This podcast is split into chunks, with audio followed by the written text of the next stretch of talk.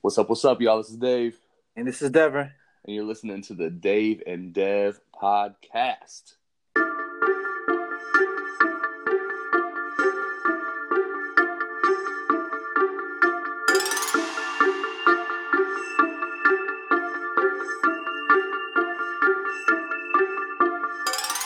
Dave and Dev. Gotta keep it real like Dave and Dev. On my job like Dave and Dev. Tell no lie like Dave and Dev. Some days I wanna stay in bed, but I get ready for the day ahead. I wanna complain, but I pray instead. Then I'm on my way to the Dave and Dev. And it go like, I don't need a crew, don't play by he say, she say rules. Complain, no, we can't do. I'd rather have faith while G-O-D make moves. So please stay cool. All, all I do is speak the truth on things I see they do. I'm a sinner myself, no lie, I need grace too. We lit like EKU, yeah.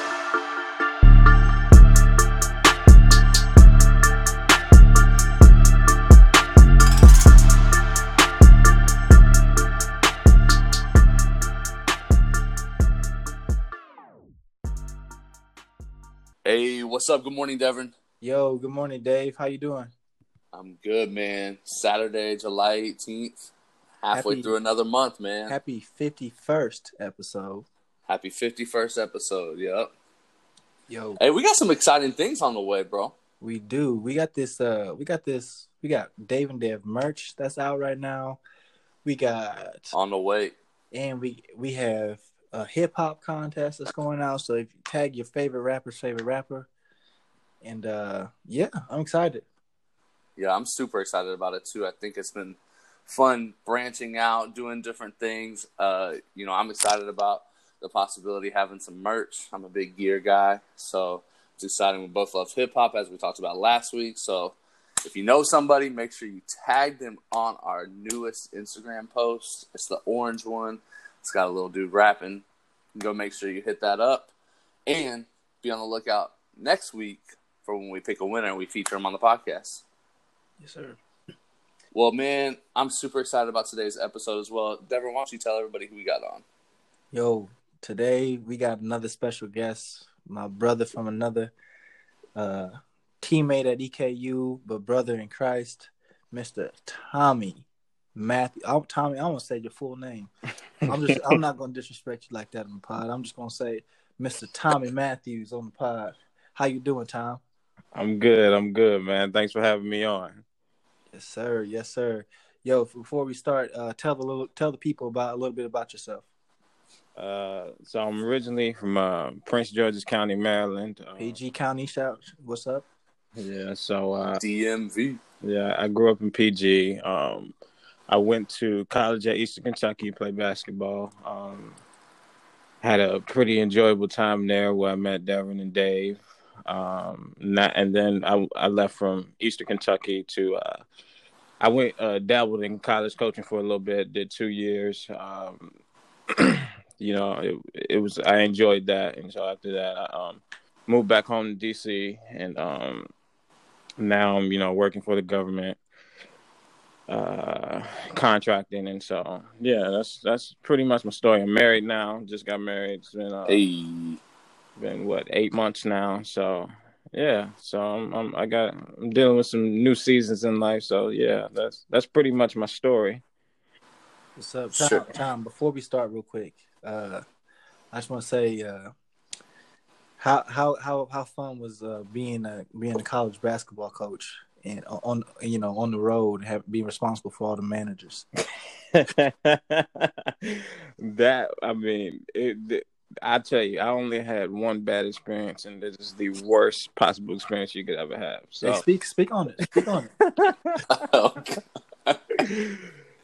um, that experience, I tell you, I, I didn't do my due diligence as I should have. So, uh, um, and I'm not really a micromanager. I expect people to get their job done. But um, yeah, so we were on a road trip, and I'll just say we didn't come fully prepared. And uh, I, I don't want to put the school. Well, I, I ain't even say the school's name, so I, I I'll go ahead and say. So we were on the road, and um, you know, we have a regular game day return. The, the freshmen grab all their stuff. Um, they uh, freshmen grab all the gear. They put it on the bus. The manager checks behind the freshmen. I worry about you know getting the food so we have a good pregame meal um, while all that stuff is going on. And um, yeah, so we get to the game, and I get off the bus, and you know I'm ready. I got my suit on. I'm I'm listening to the music, jamming. You know, getting my pregame routine. You know, it's different as a coach. One of the players come out and says, "Hey, coach, uh, we don't got the bags." I'm like, "All right, cool, man. Let, let's go to the bus and go get them." He said, "No, no, no, no, no, coach, coach, coach. we don't have the bags." I said, "No, what, uh... what, what, what, do you what do you mean?" he said, "Like the bags aren't here." They're on the bus, right? No, he said, "No, no, no, coach. We didn't bring them." Man, my heart started racing. So I go in the locker room. I said, "Oh yeah, who, who playing games? Who, who, where the bags at?" I said, "They said, coach, we, we didn't bring them." And so, if you're wondering what the bags are, the bags are the uniforms, the foam rollers, stretch bands, everything's in the bags. Oh my! and then I, I said, "Yo, freshman, what, what, what are you doing? Why, why didn't y'all bring the bags?" I thought somebody else got the bags.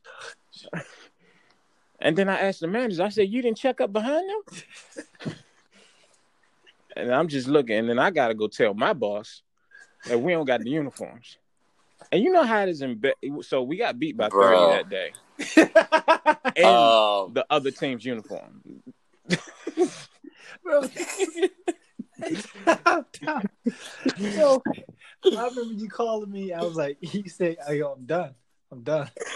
I can't do this. Bro, that's got to be one of the worst, like, imaginable things in sports. Bro, I can't. I bet wear... that coach was ready to murder you, bro. bro. You had to wear the other team's uniforms. You got beat by 32.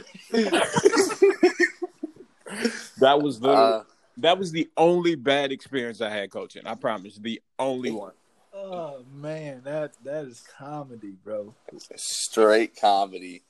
Listen, well, that's man, I cannot imagine. How did that not end up on like Sports Center not top ten? Right man, I I don't know, man. I just know that like it was. I mean, it got into it did get into a news article, newspaper article though, but yeah, I tried my hardest to bury that. So, all right. Well, we just rose it back up one time for the pod, but we'll we'll let it go back down to the ground. Uh, man, I had to put that on record as the funniest story I've ever heard in coaching. Yeah, that's for real hilarious. Well, Tommy, so you're back in DC, right, man? So you're you're you, you work as a contractor for the government, mm-hmm. uh, and obviously, 2020 has been probably like the wildest year of all time in our lifetime at least yeah. so talk a little bit about what it's been like just being in dc in the midst of kind of even covid mm. uh, you know the rioting uh, different things like not just the rioting but the, the protesting things like that like talk a little bit about that um honestly I, the right the protesting. So I did. I, I, went down and I protested once, and it was a it was a organization called Faith Plus Works, and so um, they're they're based on uh, it's a Christian based organization, and they and they basically put out a platform for Christians to march against um, racial injustice in America and kind of mm. racial reconciliation. So it was good. We we marched, we sang songs, sang hymns. Um, mm. There were um, so a lot of the churches met east of the river, um, which is uh, southeast and northeast and so we we we all marched to the capitol and then we marched in front of the white house and we were singing songs and um, we had a big prayer uh, uh big prayer meeting right in front of the um, capitol and so that's really my only experience with protesting. I know a lot of other people that went out there, and um, you know, they said for the most part it's been peaceful. Um, they said, but you know, as everywhere in the nation, the first couple nights were pretty um, crazy.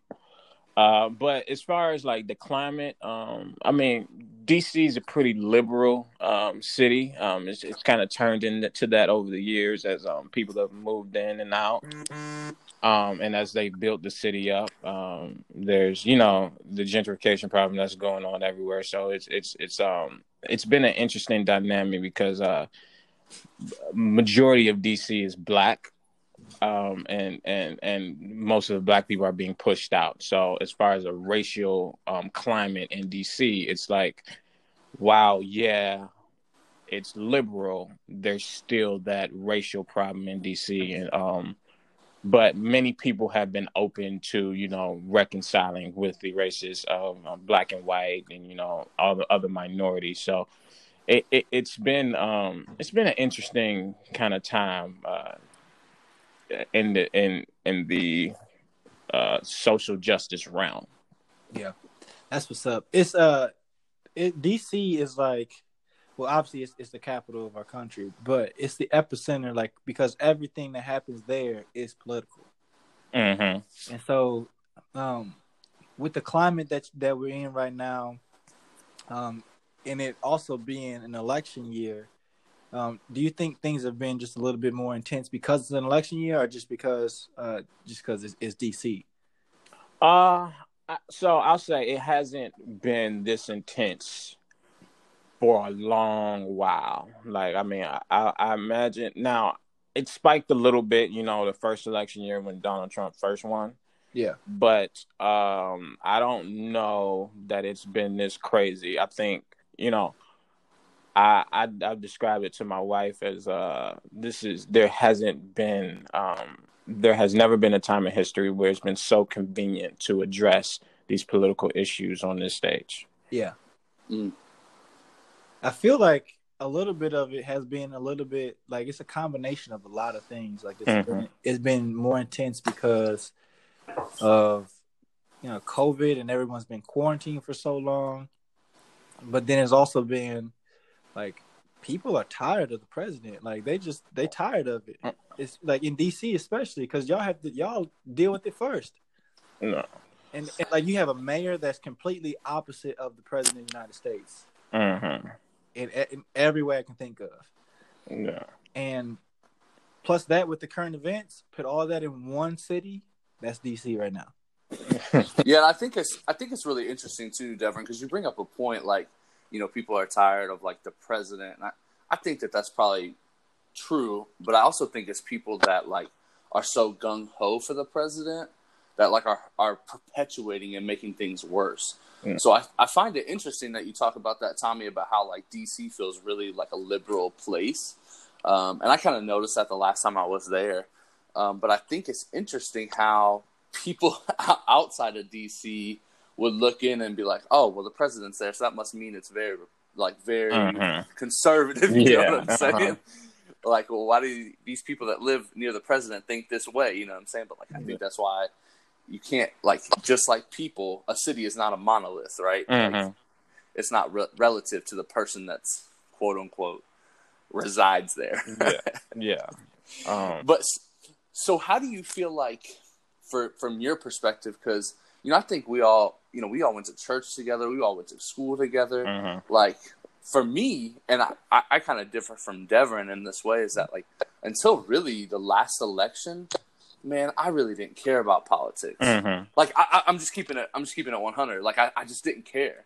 Mhm. Like I was like, okay, well, like I'm good. My family's happy. God loves me. Mhm. Like I'm gravy, right? Mhm. and I, I had an idea about like think like obviously at the time I was already really you know starting to fight for injustice and things like that but like from a real political perspective I didn't really have that kind of thought process so would you say that that's changed for you as well like did that happen when you moved back to DC or were you kind of on board with because I know Devin's been in that like he was one of the first people to ever talk to me about politics and have like legitimate opinions that weren't just Mhm. like oh I'm Republican so I believe this or oh I'm Democrat and I believe Mm. this like so what are your thoughts on that Um, I think uh, as I kind of grew, uh, so on the latter end of my um college kind of campaign or career or whatever, I think that's when I started to develop an interest in politics. I don't know that it was very high on my list. I, I think I was more um, involved in like the community work, like what can I do for the community? Um, because I, I I just felt like that is a avenue that I can make a real impact in and um a, a, real visible impact. And I know when you cast your vote, that makes an impact. But so politically, I don't know if I was as in tune as um I am today. I think over the past several years of my adult life, I've been more kind of wheeled in, and for I mean, that has been one this this last term. So it's been about the last four or five years has really my political uh, interest has um, kind of ex- propelled forward, and then this year there's been a definitely a different type of interest and and just understanding the different type of impact that um that I can make as far as politically. And so I think that and I've also had, you know, I've made some politician friends um uh well friends that are in like local politics. Um yeah, so there's a lot of different um people, a lot of different exposure that I have to politics now than I did uh per se growing up. That's crazy. Like being on a, a, a college athlete and having like an interest in, in politics, because I would say a lot of people, their interests were like for most college athletes, I would say like before politics wasn't on like their forefront. Mm-hmm. Now you see a lot more athletes being involved in social justice and politics and just being involved in like what's going on, which is a cool thing because you see athletes using their voice in that way. Mm-hmm. So to kind of keep the conversation still on athletics and being in DC, uh, you're in you're in like we said like the epicenter of a lot of things that's going on right now, mm-hmm. And one of which is the well, just for the the sake of ever to being safe right now, you're in the same city as the, the professional Washington football team. Mm-hmm. You know, you know what the mascot looks yeah. okay. and it's, I mean, first of all, it's it's wild that like it's been it's been this long mm-hmm. that like we have that we have in this conversation, and it's finally get, it took all this to happen for it to change. Mm-hmm. Um, but I want to know like what are your thoughts on like the name change, like why the name has to get changed? Like speak on that a little bit. Um, so this has been a battle for years. Like, I mean, since I can remember, like there's been a um, there's just been a thought like the name needs to change, and I think um, the natives, um, the natives, the indigenous people that you know were here from the beginning, they I mean, they were persistent with that, and they've always been persistent with it. And so, um, I mean, there's even a thing going around like like there's a thing and um, we say like you know until the name change that the, the team is not ever going to win. You know what i mean? Like there's just not this that until that name changes like they don't do right by their people they won't see success. And i think there i mean there's some truth to that um, because uh, i mean and and and just the ignorance of not changing name because you're like oh we've contributed so much money to the native community oh we can and I'm just like, but you're missing the point. Like you, you have to do the work. And so a yeah. lot of people in this area feel as though the name should get changed. And there are a lot of people that don't. It almost feel like people think that they can just buy off people to still be offensive. Like exactly. your like your money makes you like can make you non-racist, non-offensive. Like if I donate to this cause, I can't be racist. And so like a little bit. You see a little bit of that like on social media already. Like mm-hmm. remember the Blackout Tuesday a couple weeks ago. Yeah. If I post this, I can't be racist because look at this black square on my Instagram. Mm-hmm. no, but like you can still you can still have some racism in your in your in your heart. Yeah. If you, like black square or not. Mm-hmm. Yeah.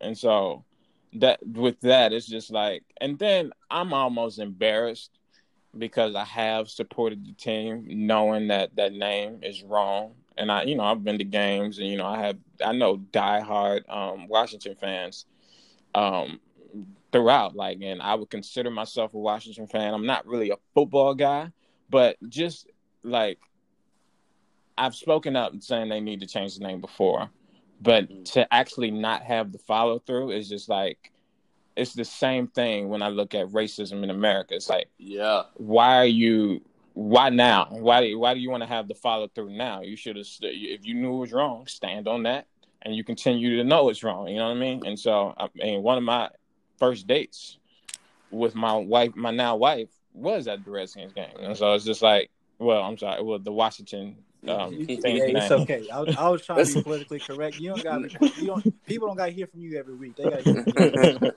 yeah. So, um, I mean, yeah. That so uh, when this name kind of when this uh uh when that pressure came out, I'm like, yeah. But at the same time, I could have been applying that pressure on a small scale for a long time, in which I Sure. haven't. So that's that. There's a little bit of embarrassment in that.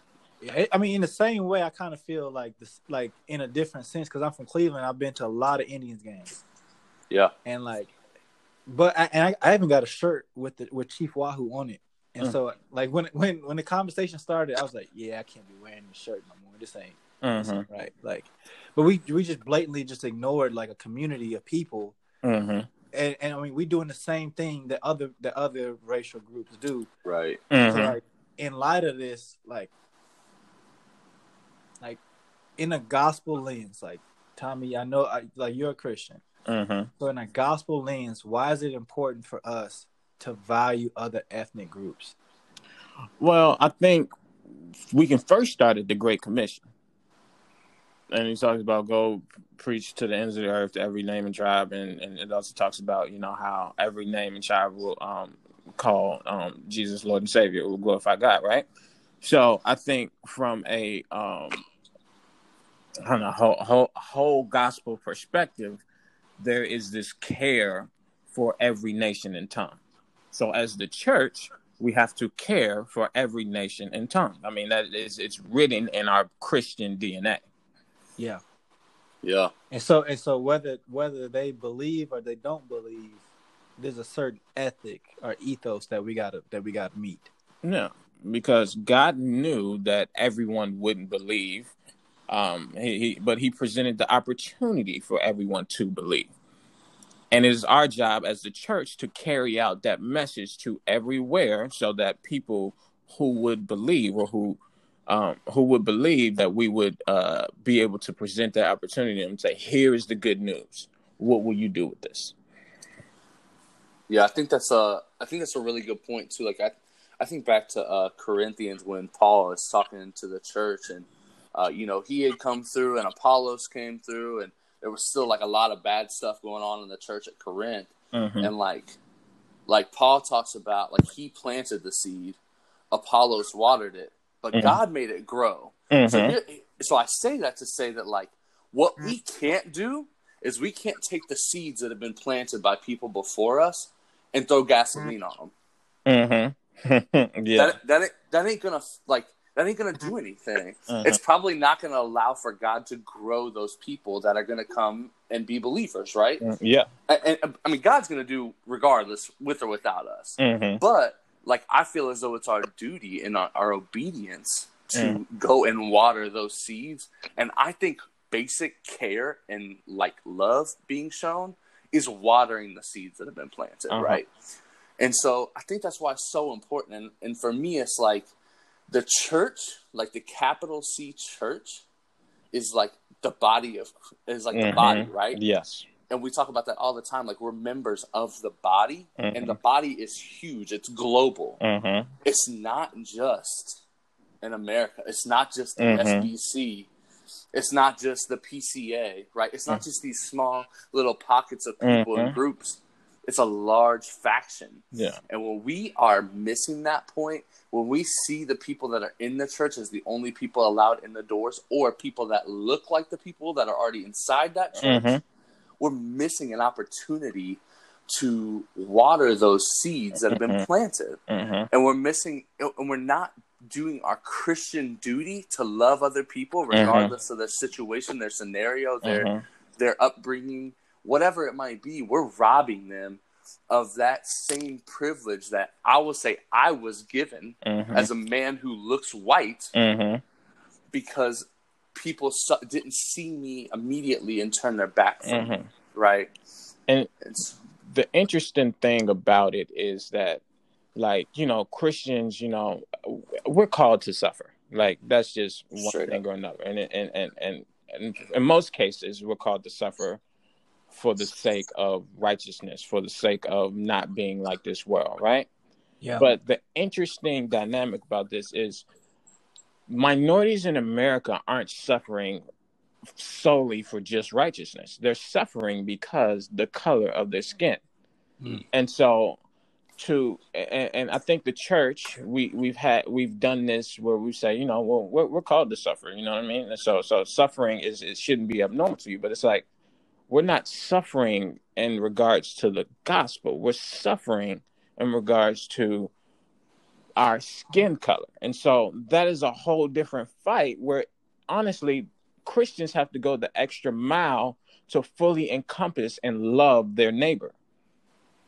Because th- that's why you have all these subcultures as far as you know the, the Hebrew Israelites and all this because there's some type they're trying to find where black people are trying to find some type of identity um in religion and they don't feel like that identity has been cared for in Christianity to be quite frankly quite frank with you yeah so what so what should Christians so what should Christians do to make to to value their their black brothers and sisters, our brothers and sisters that are of different ethnicity than the majority white culture?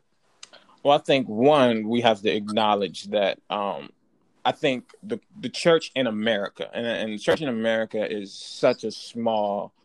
Um, like I think there's two Americans per every. T- I mean, two Americans per every ten Christians as far as globally. I think I saw that statistic. So, in in in, in respects to America, I think the church um, one we have to reconcile with inside each other like with inside the american church it, there has to be some reconciliation because the the early foundation of the church was built on sin. And i'm talking about in america as far as the slave the chattel slavery and and using the bible to kind of justify that. Yeah. So, so i think there has to be some true and deep reconciliation on that end. And then on another end, um, the church has to be a voice, as in back when the beginning of the civil rights movement, we had a Christian leader at the forefront of that. And I think we have all this stir up about Black Lives Matter, how the organization is so bad. I'm like, I get that, and I understand. I don't agree with the full Black Lives Matter organization. I mean, which is mo- uh, majority chapter based, but the church. I feel like the church needs to step up and provide an avenue where Christians can advocate for social justice in a way that is honoring that is to the full glory of God. Facts, bro. Say that because listen, mm. this is my this is my thing. We have the as a church, we have punted on slavery issues, which is why it lasted for so long. We punted in the civil rights issues, which is why it lasted so long we're punting on on on inequities right now, which is why this is lasting so long. And so the response is, well, you know, you get you get groups that we can call we can call them Marxists or whatever, but the issue is the church hasn't stepped up and done its job. If the church is loving people like they should be loving people, we don't got to worry. We don't have to worry about like this isn't this is a non-issue because the church is the church is going out not only are they worshiping like they're supposed to worship, which you know, but they're they're living they're living it out.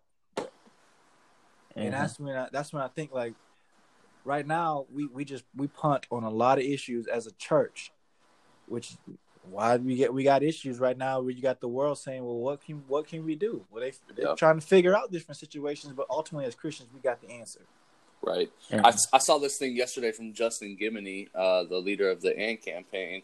He said social justice rooted in biblical truth. It's not Mark, Marxist. It's Christ-like. Mm-hmm. That that said, we should apply a high level of scrutiny to the terminology we adopt.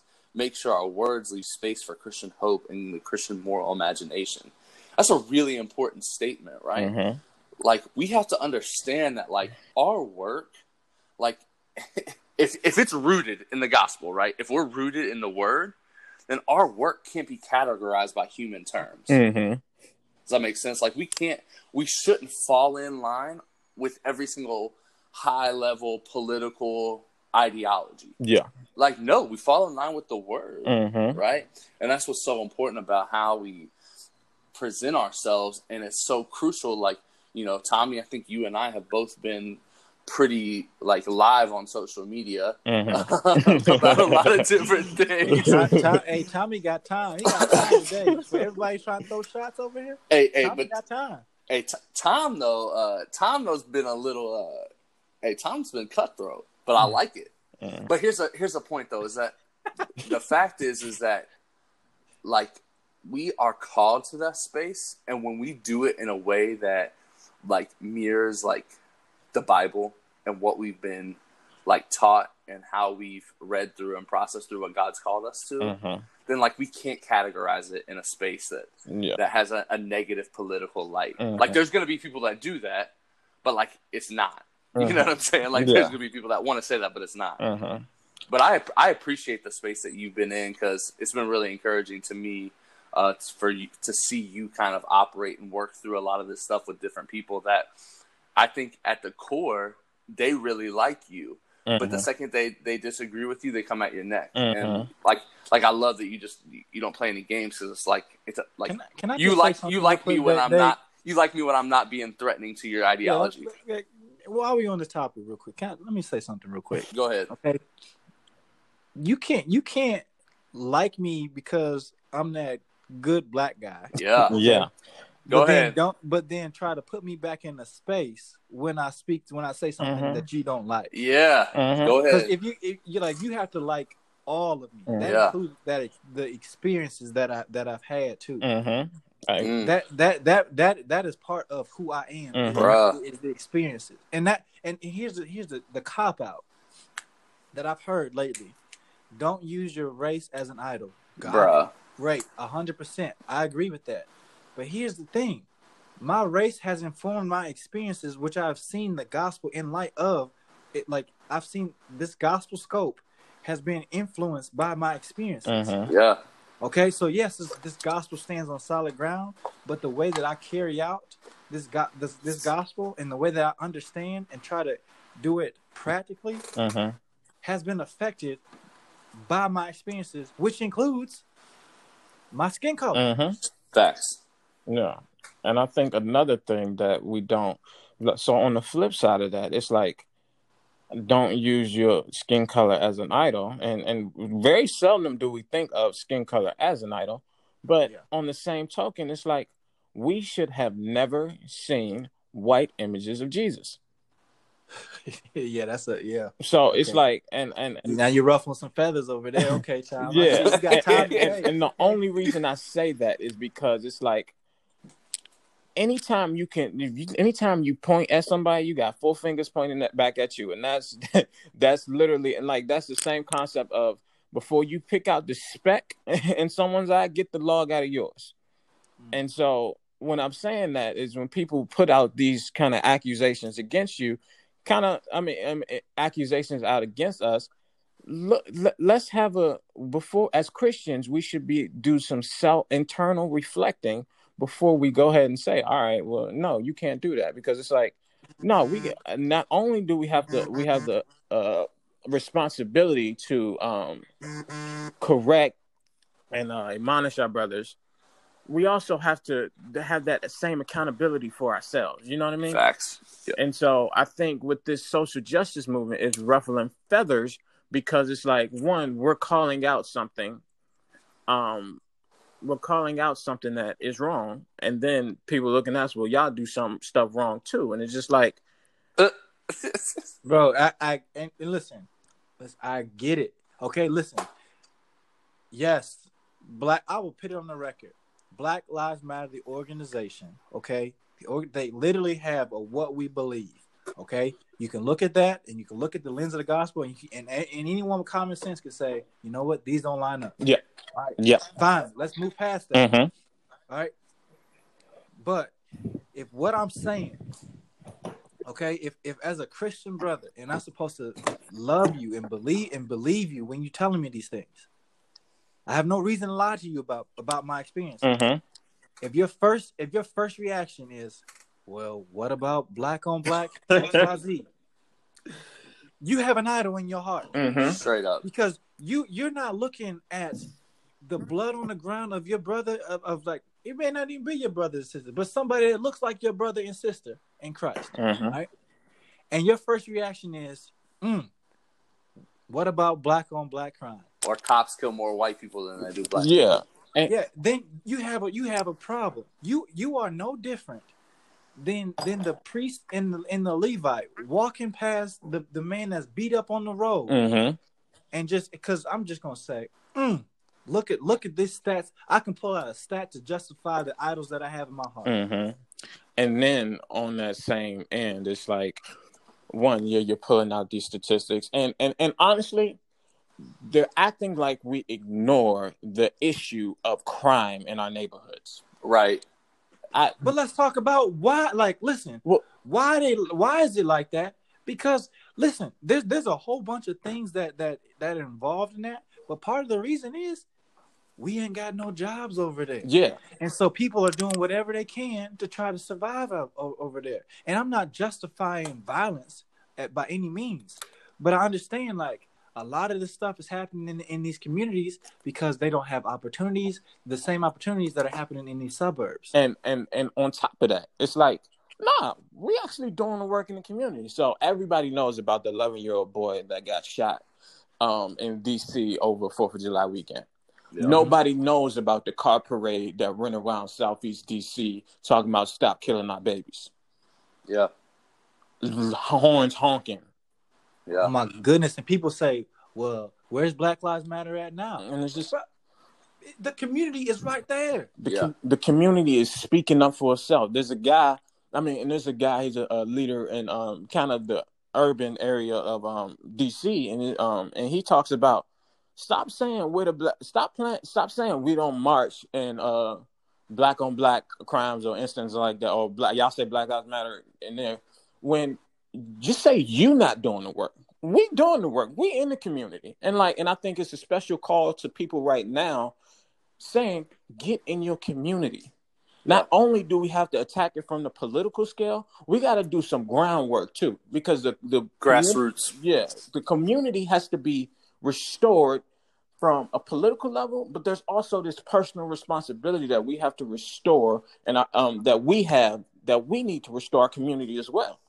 It's going to go both ways because if you just fix the um, system, uh, uh, uh, throughout time it'll get better, but you still have to restore the people. Yeah. And, and I think you guys are speaking to something that's so important to understand is that when you are outside of those spaces, right? If you don't live in inner city DC, Chicago, Baltimore, all these places that are quote unquote ridden with black on black crime and all that stuff, you should not be allowed to speak on behalf of what is going on in those communities when stuff like that happens. Like I'm I'm just going to keep it 100. Like you can't be saying, "Well, where are they at when this is happening?" You don't know what's going on because your news outlets only show you the bad and they don't show you what people are actually doing to fight against that, right? But they but this but this this is part of the problem, Dave, is that like even in those areas, they've been gentrified. This is and true. The only people that's still doing the work it's still it's still black and brown folks. Exactly. Mhm. And Yeah, so, and so yes. you can move into our areas, but you can't help us in these areas. Yes. Right. And and honestly, um, so one, my church, uh, Anacostia River Church, is one of the first kind of uh, yeah. reformed churches. Uh, and I, I don't really like to use the word reform, just Bible preaching churches. Um, one of one of not first, but one of it's been the first church planted east of the river, and I don't know how many years. And so, um, that right there is um saying like you know the Christian community has to t- have and east of the river is mostly the impoverished area of DC that is being gentrified now. Um, but what I'm saying is that in this community, um, like the care, like gospel care, like in urban areas, I don't know that we've done a great job at that. Hmm. And so when when you talk, and then my church is pretty multicultural, and so we do a great job at being out in the community. You see, I mean, and it's very hospitable people that have moved in the community and have said, "I'm going to be about the work of the community." I know a young lady in our church who has a neighbor. She has a block group. She has a neighbor. She's gotten really close with this lady. She brings her to church every Sunday. She drives her to the store. She does all this stuff, actually doing the work to care for your neighbor. And this is a white woman. And then there are black folks in our church that do that, and there are white folks in our church that do that. But it's like that, uh, Murph. That is a great point that you hit on. Like, don't just move in the community and not do anything. Move in the Right. community and help the community. Straight up. Mm, Tom, you been Yeah, yeah, yeah. yeah, Tom, you got time, huh? no, but you're, but you're speaking facts though. Like I think about my guy down in Louisville. Like uh, this dude's been working, like doing so much stuff. The last three years, they do every Thanksgiving. They do these meal giveaways. They got people lined up around the block. He's out here hustling all this stuff, and he was on the news during the Louisville uh, uh, protests, right? And people and, and all these people were coming out the woodworks. Well, where where you been? Like, what do you mean? Where have I been? I've been here. Mhm. Like our shop is on the west end of Louisville in the worst spot. Like we watch crimes being committed all day outside of there. I've been there. I've been down in that shop. And like these guys are putting in work every single day. Like it's one of those things that like you can't just be on the outside looking in and you can't just be on the inside looking out, right? Yeah. Like you got to be on the inside, looking in, grinding, and like I think that we have an opportunity as the church, and you know, a guy from my church, like we're sitting here talking about how we can go and have impact on inner city in Indianapolis, like. Like these are just the types of things that you got to start having the conversations about. Because if you're going to sit behind your keyboard and Mhm. constantly talk about all these things, and you're not willing to go act, then like what what are you going to act upon? Like what Yeah. what, what what's going to drive you to any kind of action? when lives, you know, it, it you know, oh, I'm not going to wear a mask because I don't care about other people's lives. And I know that other people, it's not the exact standpoint that they have, but like it's like the same people that feel that way are the same people that are like trying to debunk Black Lives Matter. Like, Yeah. It's like it's like how like how are we like who are we to say that like lives don't matter? And I, I know Derek last week kind of mentioned like our lives don't matter in the in the sense of the grand scheme of things in the way that like the the end result, the end goal is to like be in glory with God, right? But at the same time, like on this earth, I think we are called to be in a space that says like, hey, like I value you and Yes. I, I value you because I want to show you the goodness of God Yes. and and God would not call me to allow you if I have the resources and opportunities to give you. Mm-hmm. God would not. I, I just don't feel called to just let you sit in the space that you're in and not give you any of those resources, whether that's Yeah. time, money, energy, Yeah. a book. I Mhm. mean, whatever it might be. Like resources are endless. Like Yeah. it doesn't just look like, oh, hey, I'm going to go give you a hundred dollars for your light bill. Like, no, it's more than that. It's, it's teaching a man to fish and giving him opportunity and all that stuff. Like, like we're called to that space, and everybody's looks different. You know, some people are advocating on their platform, whether it's as a speaker or in their uh, role as a basketball player or whatever it might be. Mhm. But like, we have the opportunity to find a way to impact our community. So let's go do it, Yeah. Right? Yeah, no, I, I I completely agree with that, and I think you know, as a church, I think all churches, uh, and I think most churches do work in their community, For sure. and I think that we have to take it a step further. Maybe we've been neglecting the issue of racial inequality. Maybe we have been neglecting the issue of racial reconciliation, and I think you know, and I'm proud of my church, and I and I know a lot of people are proud of their churches. Mm. I just think that, you know, as the church body as the whole, like the like Devin, I mean, like uh, Dave said, the big C, we have to do a better job at that in America. Mm. Hey man, you make me want to go out and go go volunteer right now, Tom. For real. yeah, that's what's up, bro. I always I appreciate your heart on these issues. Same. Like at time we talk, uh, I don't know, we talk we talk quite frequently, Mhm. and we talk about these issues. But it's just it's it's kind of cool to see like your heart in, in these issues in, in light of the gospel, um, and, and and and the stuff that you that you and your church is doing. Shout out to Pastor T. Hey. um, but, but everything that you all are doing out there. Um, but we'll just keep keep praying and, and trying to support you any way we can, man. Uh, I appreciate that, and um, yeah. So I mean, I'm I'm I'm with y'all, man. I'm uh, I, I'm out here, you know, and, and little things like I don't say you don't got to take over the world. Like I just feel like you know, like I just recently volunteered for the local hospital. You know, I can bring a talent to them. I can speak to those kids. Yeah. So just on a little scale like that, I think that's what it is. And so, no, I, I, and yeah, and prayer, like I said. So I, I, I appreciate y'all having me on, and I just thank y'all for. Uh, Tom, we appreciate you, bro. Keep doing work, man. well, thank y'all. Appreciate it. Absolutely. All right, Devin. Well, until next time. Peace. Peace.